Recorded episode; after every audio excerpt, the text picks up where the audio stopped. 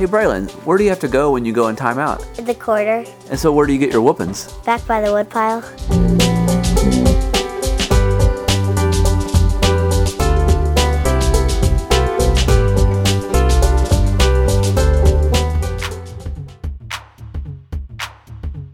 I'm Spung Counter Guy. Thanks for stopping by. Welcome to another edition of Trying to Hurt Cats, the philosophical podcast where we throw anonymous quotes at anonymous folks and look to see what ends up being coughed up. And as always, at the end of the podcast, I will reveal the source of the quotes. All right, first quote.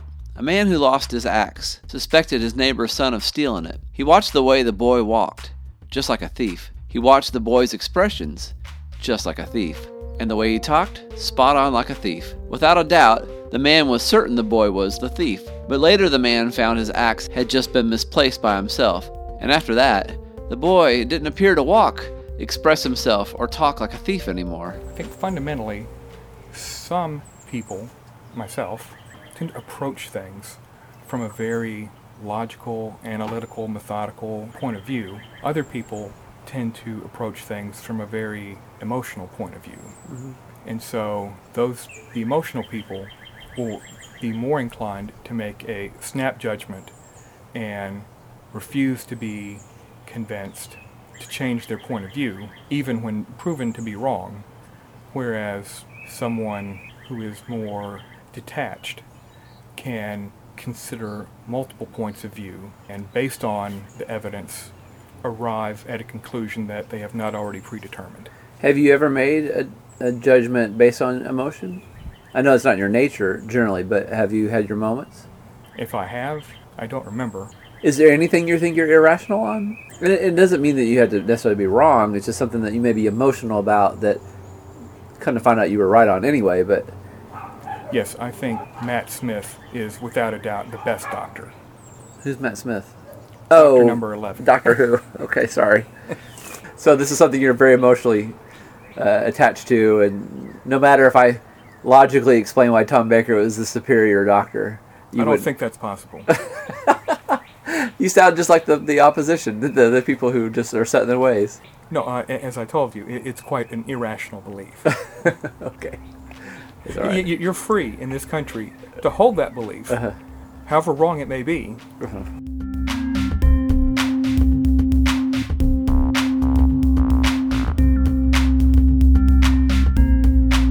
Again, a man who lost his axe suspected his neighbor's son of stealing it. He watched the way the boy walked, just like a thief. He watched the boy's expressions, just like a thief. And the way he talked, spot on like a thief. Without a doubt, the man was certain the boy was the thief. But later the man found his axe had just been misplaced by himself. And after that, the boy didn't appear to walk, express himself, or talk like a thief anymore. I feel like everyone does that. And in the sense of losing your item or whatever that's yours, and we can't find it, and eventually it's like, somebody must have taken it. You're looking at everybody. You're like, oh, that guy took it, or that girl took it, or when she came to my house, she probably took it, you know? And it's like, we always do that, and then, of course, we've misplaced it, and that's what happened. And then you feel like an idiot, because you're like, why did I accuse all these people? Do you ever get a point of feeling like an idiot so many times it gets to where you're like, when you do lose something, you're like, okay, I'm not going to suspect my husband or whoever of stealing it?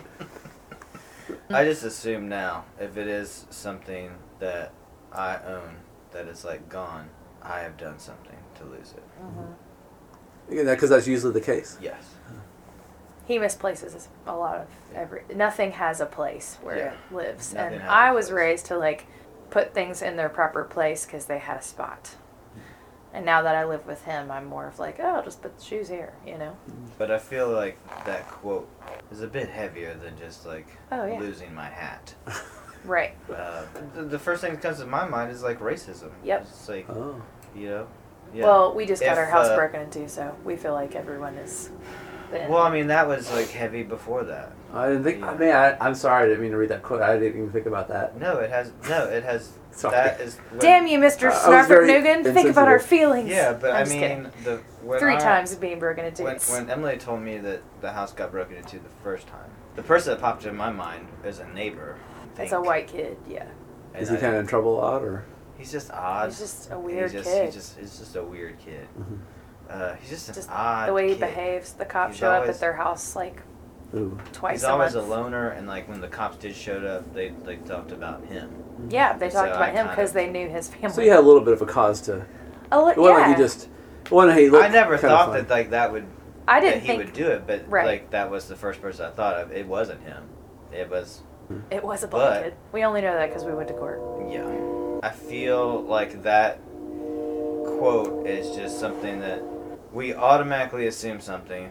And we assume something for a reason, and I don't know if it's sociological or biological or whatever, but we go with it, and a lot of times it is not right. Till we're proven wrong. And if everyone would just chill out, like maybe it would just be okay.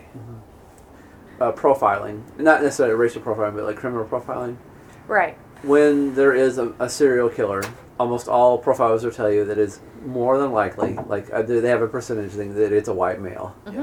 You know, and that's just the way it is. We can get away with anything. Or something. Apparently. For some reason, it's not a black thing, it's not an Asian thing. It does happen on occasion, but for some reason we own that one, you know. And so that they you know, they don't have a lot of time, resources, and they got to look at those guys first, just like how other particular crimes or other racial groups they've seen them pop up. So I mean, I don't think it's... I mean, I think there's a method to the madness. There's some logic behind it why you might think that, but obviously, everybody has to be innocent. I just think, especially in the city, I really don't trust anyone. So everyone's out to get me at the end of the day.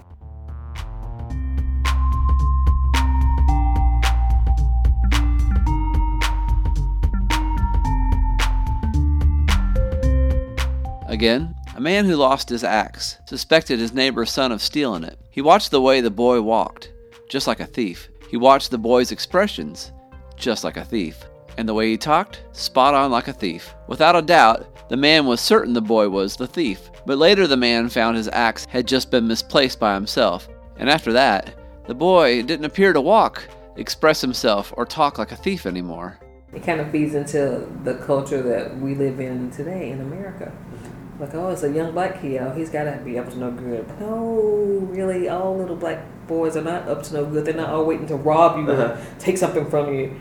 I'm like, I've got three brothers. One's a jackass and never does anything right. But the other two, they both have master's degrees. They're both very smart. They're both highly educated. And they never think about robbing anybody or stealing anything, and watching the riots and things that are going on in Baltimore now. The first thing my twin said to me, he was like, if that was somebody in our family, he's like, you know, I would grab them and be like, stop acting a plum fool. You're tearing up your own. Like, you can be angry. You cannot act out that way because you're just feeding into the stereotype. Mm-hmm. And you're making yourself look like a hooligan. And they go, well, they all act that way. No, they all don't act that way. Your neighborhood is what built you, what molded you. Mm-hmm. They didn't do anything to you.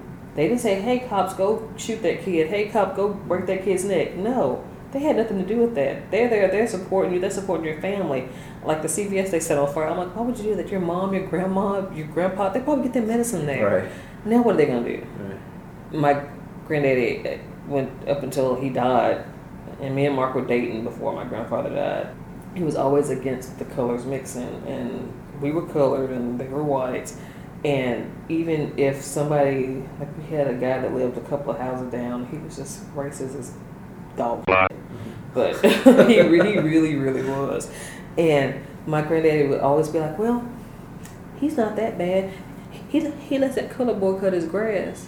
Of course he lets the color boy cut his grass, but he gives him a hard time about it, and he doesn't want to pay him what he should be paid to do it. The guy was a white guy, right? Yeah. How did his racism, like, manifest? Okay, besides my grandfather, he didn't talk to anybody else, but I grew up in a predominantly black neighborhood, although there were houses, and there was some white folk to live in and out, mm-hmm. but and it wasn't really a poor neighborhood. I would say it was like a middle-class neighborhood, but he was poor white trash, and...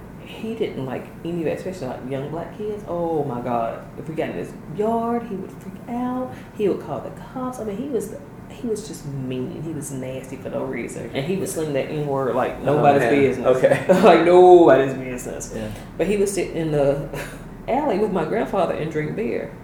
Huh. And talk about the whites and the coast because they worked together at a paper company.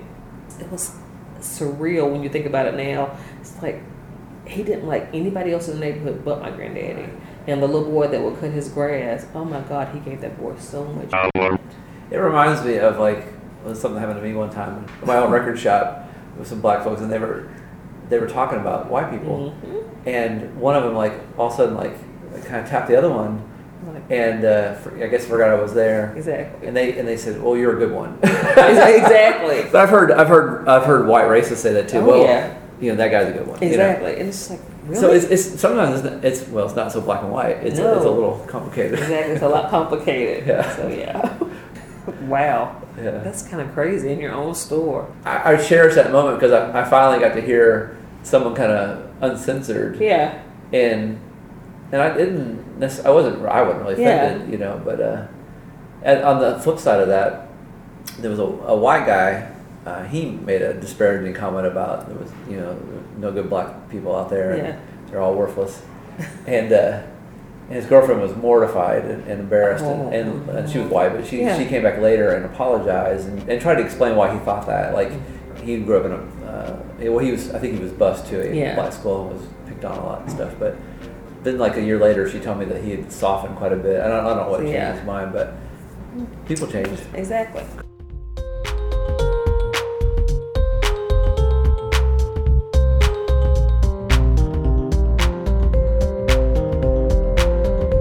Again, a man who lost his axe suspected his neighbor's son of stealing it. He watched the way the boy walked, just like a thief. He watched the boy's expressions, just like a thief. And the way he talked, spot on like a thief. Without a doubt, the man was certain the boy was the thief. But later the man found his axe had just been misplaced by himself. And after that, the boy didn't appear to walk, express himself, or talk like a thief anymore. Yeah, we do that all the time. Oh my goodness, we have such preconceived notions and we have such a need for closure. We cannot have open mystery. We can't wonder where things are, who's doing what, that we can't be in the place of I don't know. And so we assume, and it gives us some sense of control. And I know that when we already have a preconceived notion of the answer, there are lots of good research that shows we actually only then look for clues that will corroborate already our hypothesis. So mm-hmm. we don't pick up any other information. Mm-hmm. So we end up with a lot of false results because of that. Go back to something you said that was interesting about mystery.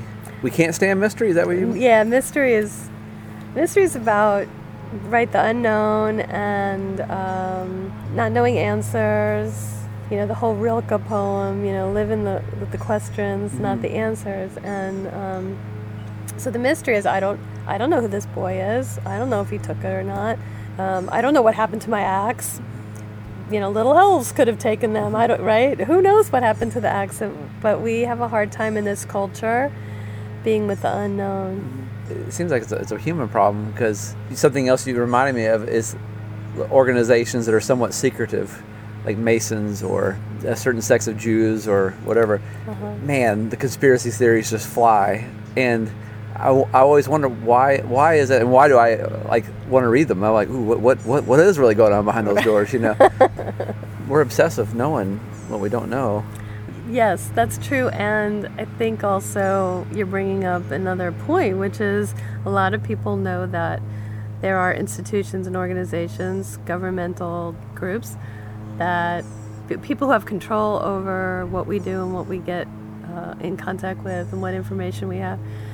We don't know everything, and we've actually had in the last 10 years so much information about what we don't know that's not helpful for us, you know. And so I think a little conspiracy theory is a good idea. Yeah. Is a good idea. Let me change that. I think it's really important to be discerning and ask questions and really listen. So that's healthy. I do think that's really healthy, and not to assume.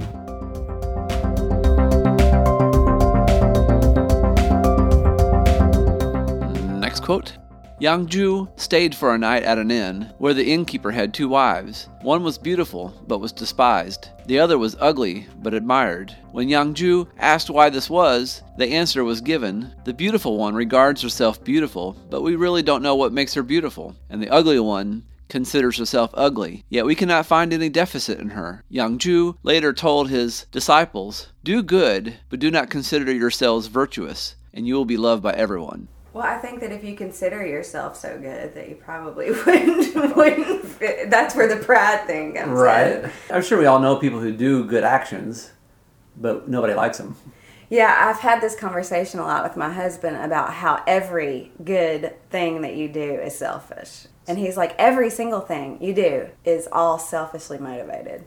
And I'm like, really? Like everything? And he's like, yeah, everything, because you want to feel like you're doing good for somebody else. It makes you feel good about yourself. And so... Do you agree with your husband?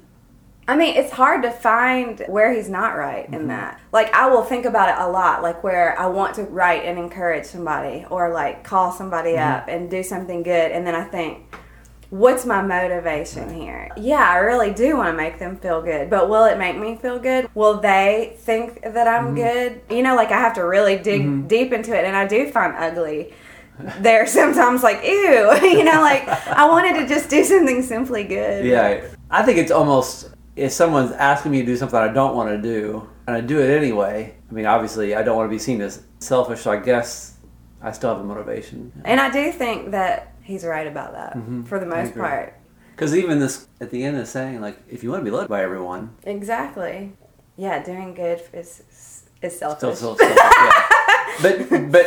But also not doing good is, I guess, also selfish in a way.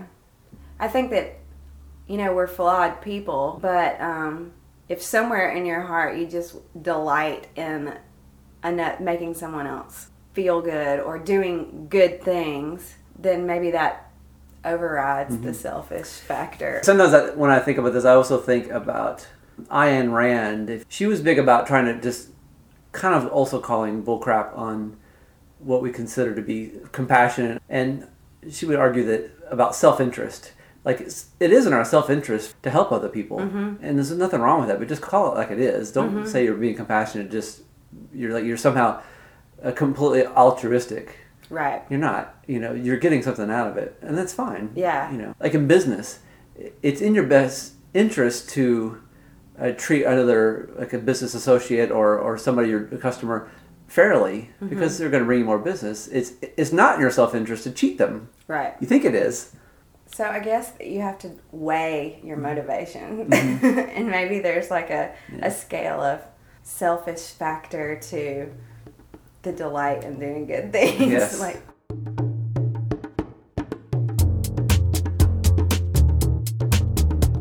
again, Yang Zhu stayed for a night at an inn, where the innkeeper had two wives. One was beautiful, but was despised. The other was ugly, but admired. When Yang Zhu asked why this was, the answer was given, the beautiful one regards herself beautiful, but we really don't know what makes her beautiful, and the ugly one considers herself ugly, yet we cannot find any deficit in her. Yang Zhu later told his disciples, do good, but do not consider yourselves virtuous, and you will be loved by everyone. If you're doing good things to the other people, you don't want to show off. When you show off, you become an ugly person. It's bragging yourself. You think you're higher than another person. When you do good things for other people, if you have a gentle heart, you're always low-key. You don't want people to know it. Let me ask you this. Have you ever had an incident where someone judged you? They said they think that you're very selfish. Maybe they think you keep all your money, but they don't know that you really do try to help people. I do, believe or not. I've been in that situation just a few months ago. One actually is the relative. I think I'm the one. Your husband's relative? Yeah. Think I'm the one, like, show off, like, I want to show people what I have. I never that way. I want to use the money, spend reasonable, helping people. I feel like I'm not that kind of people. How can I tell her I'm not? I do the good things, spend money for here. For people listening, you have a nonprofit center where you help people learn, especially immigrants. So people don't know you don't make any money at this. No. You lose money. That's a 100% nonprofit there now. Yeah. Uh-huh. So when this relative of yours accused you of being selfish and flashy, yeah, how did you defend yourself, or did you? I just keep silent. She didn't in front of me talk. She talked to other people, and other people talked to me. I said, well, I don't want to hear that. Okay. I just ignore it. She will understand later, you know, what kind of person I am. Sometimes I have to say I understand we're from different culture. They're American. I'm Chinese. You know that we have limited vocabulary. When we're talking more directly. Sometimes hurt people. Like for American talking, they like sugar coating most things. Yes. Like if I say I don't like you, I will say I don't like you. Your guys maybe say, well, he's not my favorite, but right? Yeah, yeah. But gender. Yeah, she's good. She's a good person. You know that's American talk. And for me, I may do something really hurt this relative feeling. I don't know. I'm not even realized, but I didn't mean that way. Now, you're married to an American. Has there ever been a problem because you told the truth too much or too blunt? No. Believe it or not, we let's make our relationship much simple. If I don't like it, I tell him not.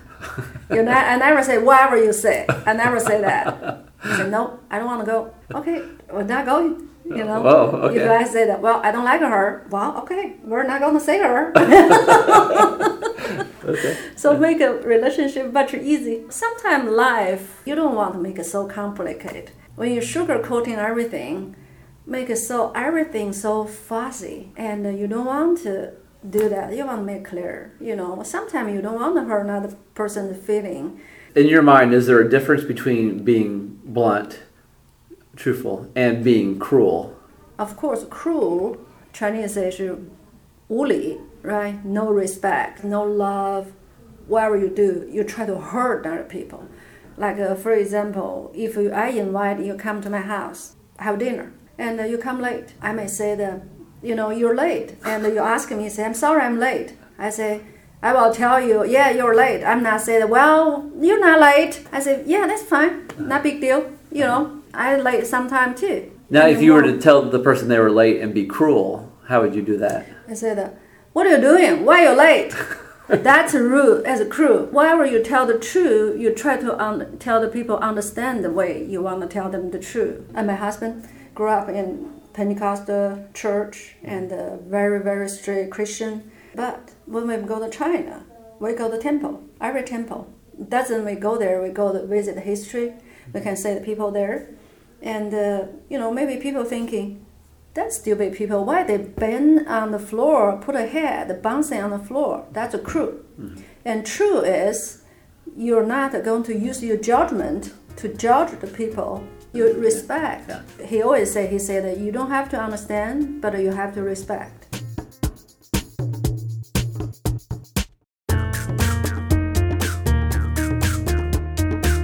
Again, Yang Zhu stayed for a night at an inn where the innkeeper had two wives. One was beautiful but was despised. The other was ugly but admired. When Yang Zhu asked why this was, the answer was given. The beautiful one regards herself beautiful, but we really don't know what makes her beautiful. And the ugly one considers herself ugly, yet we cannot find any deficit in her. Yang Zhu later told his disciples, "Do good, but do not consider yourselves virtuous, and you will be loved by everyone."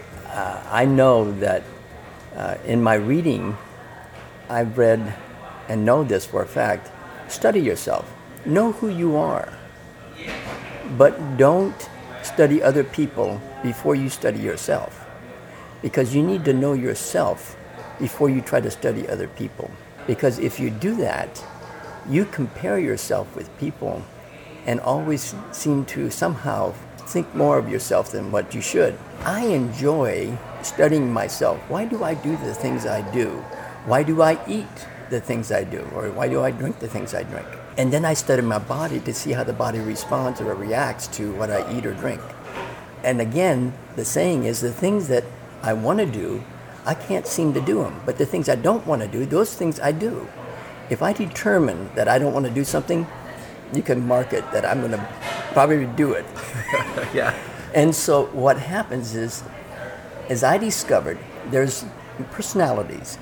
And I don't really give myself to different personalities, but I believe that there's a personality about every individual that if they understand of why it's important to do good or to be good or to try to do the right thing, to choose to do right. For an example, discipline, the word discipline is doing those things that you know are right to do even though you don't feel like doing them. And so I find myself, the story that you were talking about, the outside being beautiful, but the inside is despised, and the outside being ugly, but yet there's something about the person that's just loving, that you want to be around them. And so I find myself, and this goes back to when I was a kid. I was Amish and went into a public school system. Well, the Amish were always made fun of. And so... I don't know why. Because they were uneducated. Yeah. And so I would wear suspenders. I'd have the suspenders sewn onto my pants. So I couldn't hide them. So, but what I would do is I'd get off the school bus, go down to the locker room, take my shirt off, put my shirt on the outside, but I couldn't tuck my shirt in because the suspenders were sewn onto my pants. You could see my suspenders through the shirt. So it was really stupid that I was doing, this, but I was doing it to make myself be accepted. Mm. And so I was the 10th child in my upbringing. There was 12 children. And so my dad was tired by the time I came along. And so basically my sister raised me. And this is what I did. I dealt with rejection, and I didn't know what the problem was until I was 50 years old. And when I found out that rejection had been a problem for me, and this is why I was behaving the way I was and studying myself, my wife finally said, "You need to go see a counselor." And I said, "What for?" I said, "I'm normal. What do you want me to go to a counselor for?" So finally I went to a counselor to talk to a counselor. And it happened to be a counselor out in Colorado when we lived out there. And so he had a real good reputation because he was focused on the families, a medical doctor. I mean, he interviewed me for about just asked me a lot of questions for about an hour.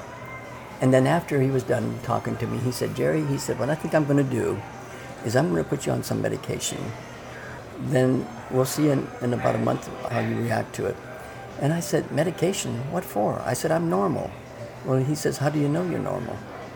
And when he said that, I thought to myself, what is normal? So I said, is it like you like vanilla ice cream, but you've never tried chocolate ice cream and you really don't know? He said something like that. He said, "Just try it." He said, "What happened is when you were a child, your brain froze." And I could never understand why I couldn't remember a lot of things about my childhood. Mm. And so he said, "When you were young, your brain froze. And so because of the trauma of the rejection," and I had never realized that my father had never played with me, never held me. I never remembered him holding me, even though he was a very good man. Mm-hmm. Well, I took the medication, and 4 days later, I had this experience was like, because we used to get blocks of ice, huge blocks of ice. The iceman used to come around because we didn't have electricity. And so when the doctor told me about my brain was like a block of ice, mm-hmm. I had a picture of this, and we would bury it in the straw to keep it from melting. Mm-hmm. Well, the fourth day after I was on this medication, I had this experience of my brain, this ice block just exploding like if there was dynamite in it. The next day, I woke up and I started remembering things about my childhood. Wow. And I thought to myself... Which medicine was this? I gotta get me some. Well, right now I'm on Wellbutrin, uh-huh. But... Depakote. I think it was on Depakote that time. But what had happened is my the chemicals had not been going to its proper place. And so, and then when that happened, I started remembering these things. Well, it was so interesting to me that it just caused me to really focus more on being good and doing the right thing. Not being good, but doing the right thing and choosing to do the right thing. Even though I had some bad behaviors, I would be short-fused, or I'd get angry easily. And that was all to do with rejection. Mm. When I put all these things, these pieces of puzzles to start and putting them together, then I was pastor at the time. And so my wife used to tell me, she said, "Jerry, when you get to the pulpit, it sounds like if you are angry at the sheep." And I was, because I was frustrated with him, even though I had this facade, because I had a lot of charisma. And so I could put on this front. And so what happened is that I stepped down from being a pastor. That's when I really pressed into knowing who I was. And that's huge. Yeah. I enjoyed being a pastor so much because I loved the people, but yet I was upset with him. And one time my wife said, when we moved to Colorado, she said, Jerry, why don't you just not be a pastor out here? Why don't you just not do this? And I said, Mary Jo, I said, that's my calling. I said, I can't do anything else. I said, this is something I have to do. I said, who I am. And I got so upset that I hit the wall with my fist. She put up with this, and it really was hard on my wife, because pastoral work, if you're not doing the right thing, again, being good, if you don't do things the right way, it's also hard on your partner. There was some people who would come to church and they'd say, Jerry, you need to take a break, just sit down. One guy said to me, he said, I see you coming out on a hospital bed. I'm going, oh, this guy just wants to be in the position of what I have. And so, sure enough, several months later, I ended up in the hospital. I thought I was having a heart attack. And I ended up in the hospital. Well, I was in the hospital for 6 days, and that wasn't a heart attack. It was nothing to do with the heart. But when I came home, my wife had told the elders not to let me come home, remove me from the position that I was in. So I was forced. And so they opened up one of the prisoners' home, and so I went into the home, and I was there for several months. So my wife and I were separated for probably about 4 months. And so it gave me lots of time to think about what happened. Maybe you're inadvertently made the example. I know you, I've seen your own children, and you do good. I know that you want to do good, but here you are admitting that, you know, you're not perfect and you have problems, and you don't see yourself as virtuous. So that, I think that's, there you go. And that's the key thing. Yeah. Once I think that you know where you've come from, then you can really understand that there's nothing good. And there's things in our hearts that we sometimes can't comprehend until we get into a situation where it's forced to respond or react to it. So it's in us.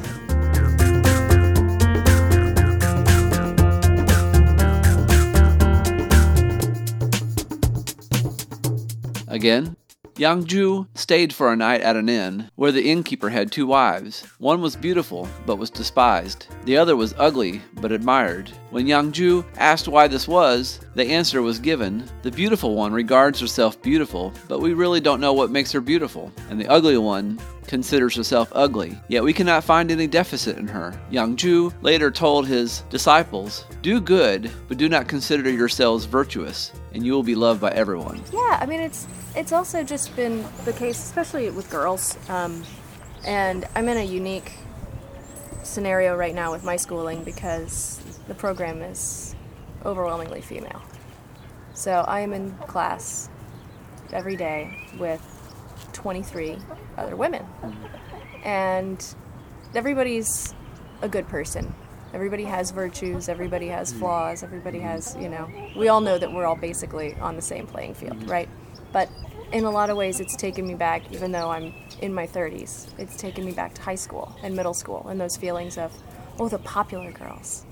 Because there are girls that I'm in school with that have the cool new handbag and the perfect hair and the great clothes, and they always have like the most cutting remarks, and they're not necessarily nice people at all, but they're regarded as leaders. So people are still treating them better, even though they're totally, kind of bigger jerks. Totally, yeah. They're physically beautiful and bitches. Mm-hmm. But, you know, then there are selfless people in the program who are less stylish, more focused on interpersonal relationships and, you know, getting good work done rather than looking really hot. And they don't get voted into, you know, student elections kind of things. Can I be blunt real quick? Yeah. I think that you're not ugly. And thanks. Yeah. But you're great to be around. How did that happen? And so are you asking me how am I so beautiful and still so nice? Yes. Oh. I mean, you must have a theory, because something made you a kind of person that kind of is empathetic with other people. Childhood pain and trauma. Okay. That'll do it. I'm not of the belief that I have had any great suffering or anything's happened to me that has never happened to anybody else, but I felt a lot of loss in childhood and a lot of transitory feelings. We moved a lot. Mm-hmm. I did never have a good relationship with my dad. My mom was working really hard. And I mean, there was always a lot of love, but you know, I just never really felt, we were poor. Mm-hmm. And so I've always been really looking at, you know, the beautiful rich girls thinking, oh my God, if only I could be one of them. And over time, you know, I realized, oh, who wants to be them? I think also, I mean, I had a really abusive stepfather through high school.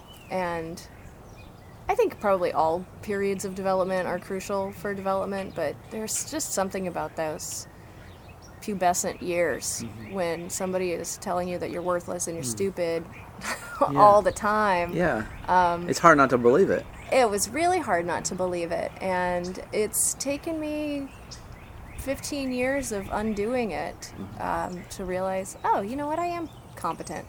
I had never believed that before.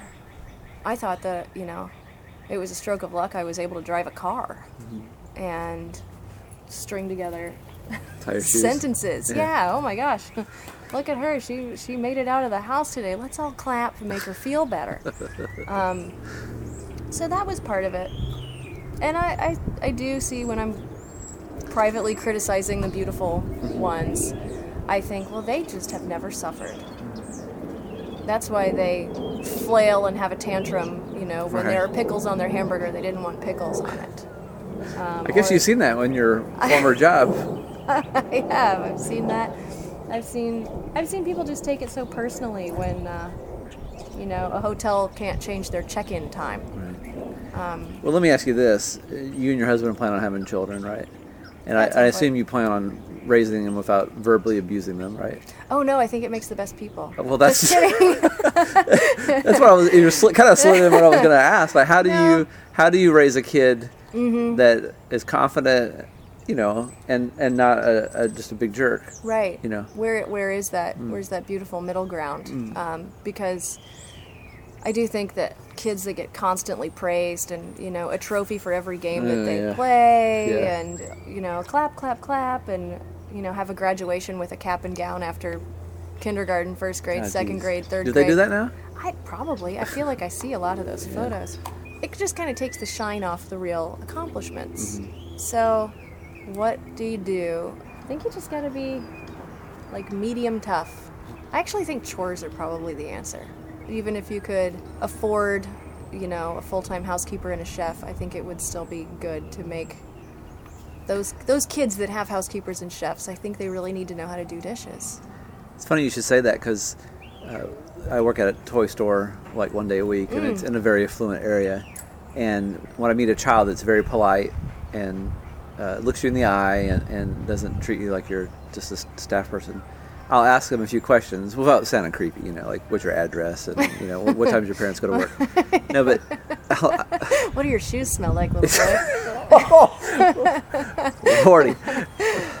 But I'll ask them, I'll say, are you going to buy something today? And they'll say yes, or... And I said, where did you get the money? Almost always the polite ones say, I do chores. So I think that's great that even in a neighborhood that's very wealthy, that still kind of had their head on straight, that maybe remember what it was like and had their kids, you know, doing work around the house or... Right, a work ethic. It's one of the best things that you can instill in a kid is just a solid work-reward ethic. Right. Some don't agree. Some say it's like child slavery or... You don't have to put Junior in a sweatshop in order to... Well... You know... Yeah, but he's not going to get anything done unless you do. Have you seen the roofing on my house? We tried to go easy on the kid. No lunch break. You'll just get dinner. Yeah. Shut up. Yeah. Quit crying. Quit trying to form me on union. Yes. But yeah, go back to the beautiful wife and the ugly wife. Without hearing the rest of the story, I'm willing to wager that the beautiful one wasn't as hard of a worker. She was probably coasting around on her own merits. And those are the people that get sour as they age. Yes. They don't age well. That's true. No, they don't age well because they're feeling sorry for themselves every single second.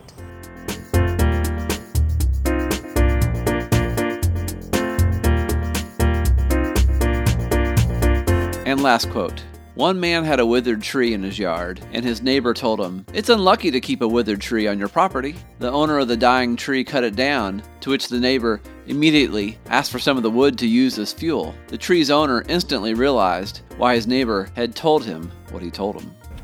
Was the tree dying or not? I mean, that's really the question. I mean, I guess a good neighbor would be like, look, your tree is not dead, it is dying, right? And as someone who's grown trees from saplings, I can tell you there is a difference, mm-hmm. you know. I think a good neighbor would be like, you know, you really need to give that tree some nutrients and check out what it is that's causing the problems here. Get the defibrillator out and just, you know, don't do that to a tree. It's not going to help.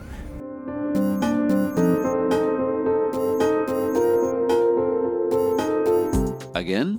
One man had a withered tree in his yard, and his neighbor told him, "It's unlucky to keep a withered tree on your property." The owner of the dying tree cut it down, to which the neighbor immediately asked for some of the wood to use as fuel. The tree's owner instantly realized why his neighbor had told him what he told him. I think there are always those people in the world that have a motive and have a hidden agenda.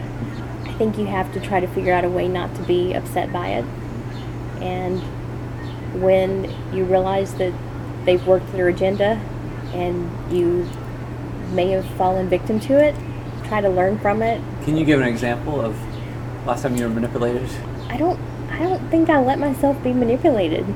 I think the only time I really feel manipulated is because I have a lot of skills that people like to use, and sometimes I feel like people pump me for, well, what can you really do? What can you do? You can write this, you can edit this, you can design this, you can take pictures, you can do this. And, you know, it's almost like they want my dossier. They want to know what all can you do. That's a thing in cities, I've noticed. Yeah, and then it turns around to, well, can you do this for me as a favor? Mm-hmm. Or, you know, I need a brochure by tomorrow. Or I need, can you write up this and submit it as a press release for me? Now that I know you do all those things, yeah. And I say, hey, yo, I need this done. I'm willing to pay, though. Does that make a difference? Yeah. I mean, you wouldn't ask a plumber to come to your house and fix it for free. Why would you ask a writer to write up your press release for free, or a photographer to take your headshot for free? To me, that's the same thing. It's a skill. It's a talent. You can't do it yourself. That's why you're asking me. Right. I see creative people get manipulated a lot in that way, because it's like I can see the wheels turning sometimes with people. It's like, oh, Jill can do all this stuff. Something about the creative world is not taken seriously. Yeah. For some reason. And I think that's always been that case.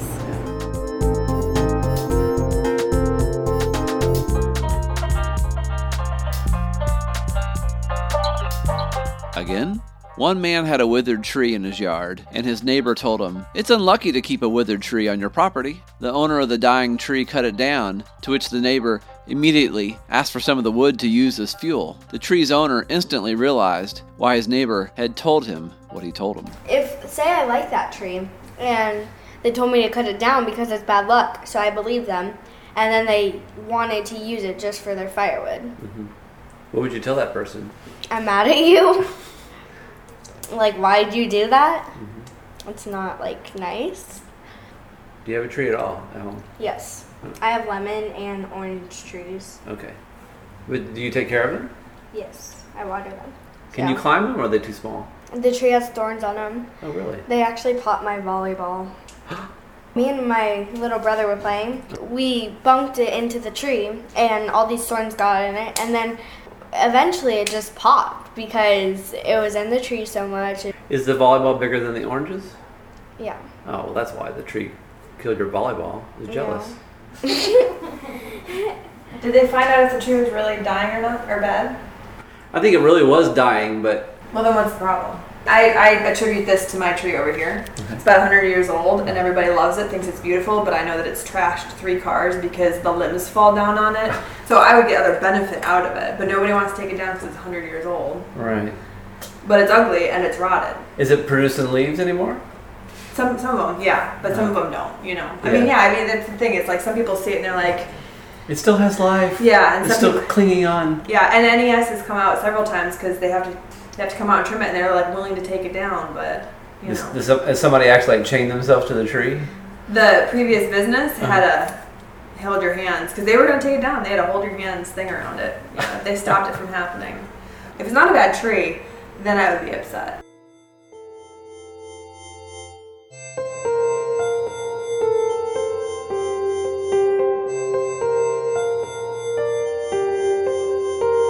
Again, one man had a withered tree in his yard, and his neighbor told him, "It's unlucky to keep a withered tree on your property." The owner of the dying tree cut it down, to which the neighbor immediately asked for some of the wood to use as fuel. The tree's owner instantly realized why his neighbor had told him what he told him. There's underlying intent in almost everything. You know, it's whether or not you're even aware of it. A lot of times it kind of seeps in. Mm-hmm.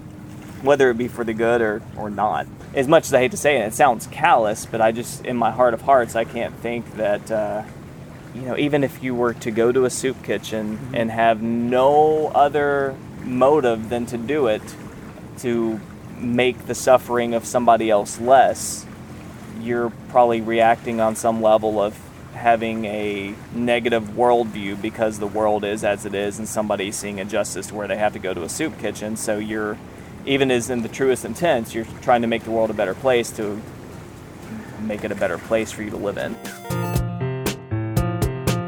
And the source of all these quotes or stories, they're all attributed to the ancient Chinese Taoist sage, Lie Tzu. Many of the stories in the book bearing the wise man's name were from various traditions and time periods, but all were used to illustrate the concepts of modesty, avoiding fame and fortune, and unforceful interaction with nature and other humans. Of the man himself, little is known of Lie Tzu, except he is to have lived during the Warring States period, which was a couple or so 100 years before the Common Era, studied under a handful of Taoist masters, and ultimately lived and died as an unknown.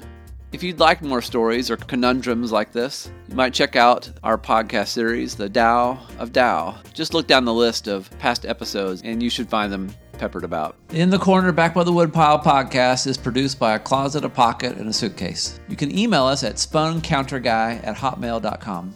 You can follow us on Twitter at spungcounterguy. Be sure to download the new Podbean app to hear this podcast and others on your tablet and smartphone. And we are now on iTunes. Just do a search for Back by the Woodpile on the iTunes store and we should pop up. And a special thanks to thebrofisticate.com.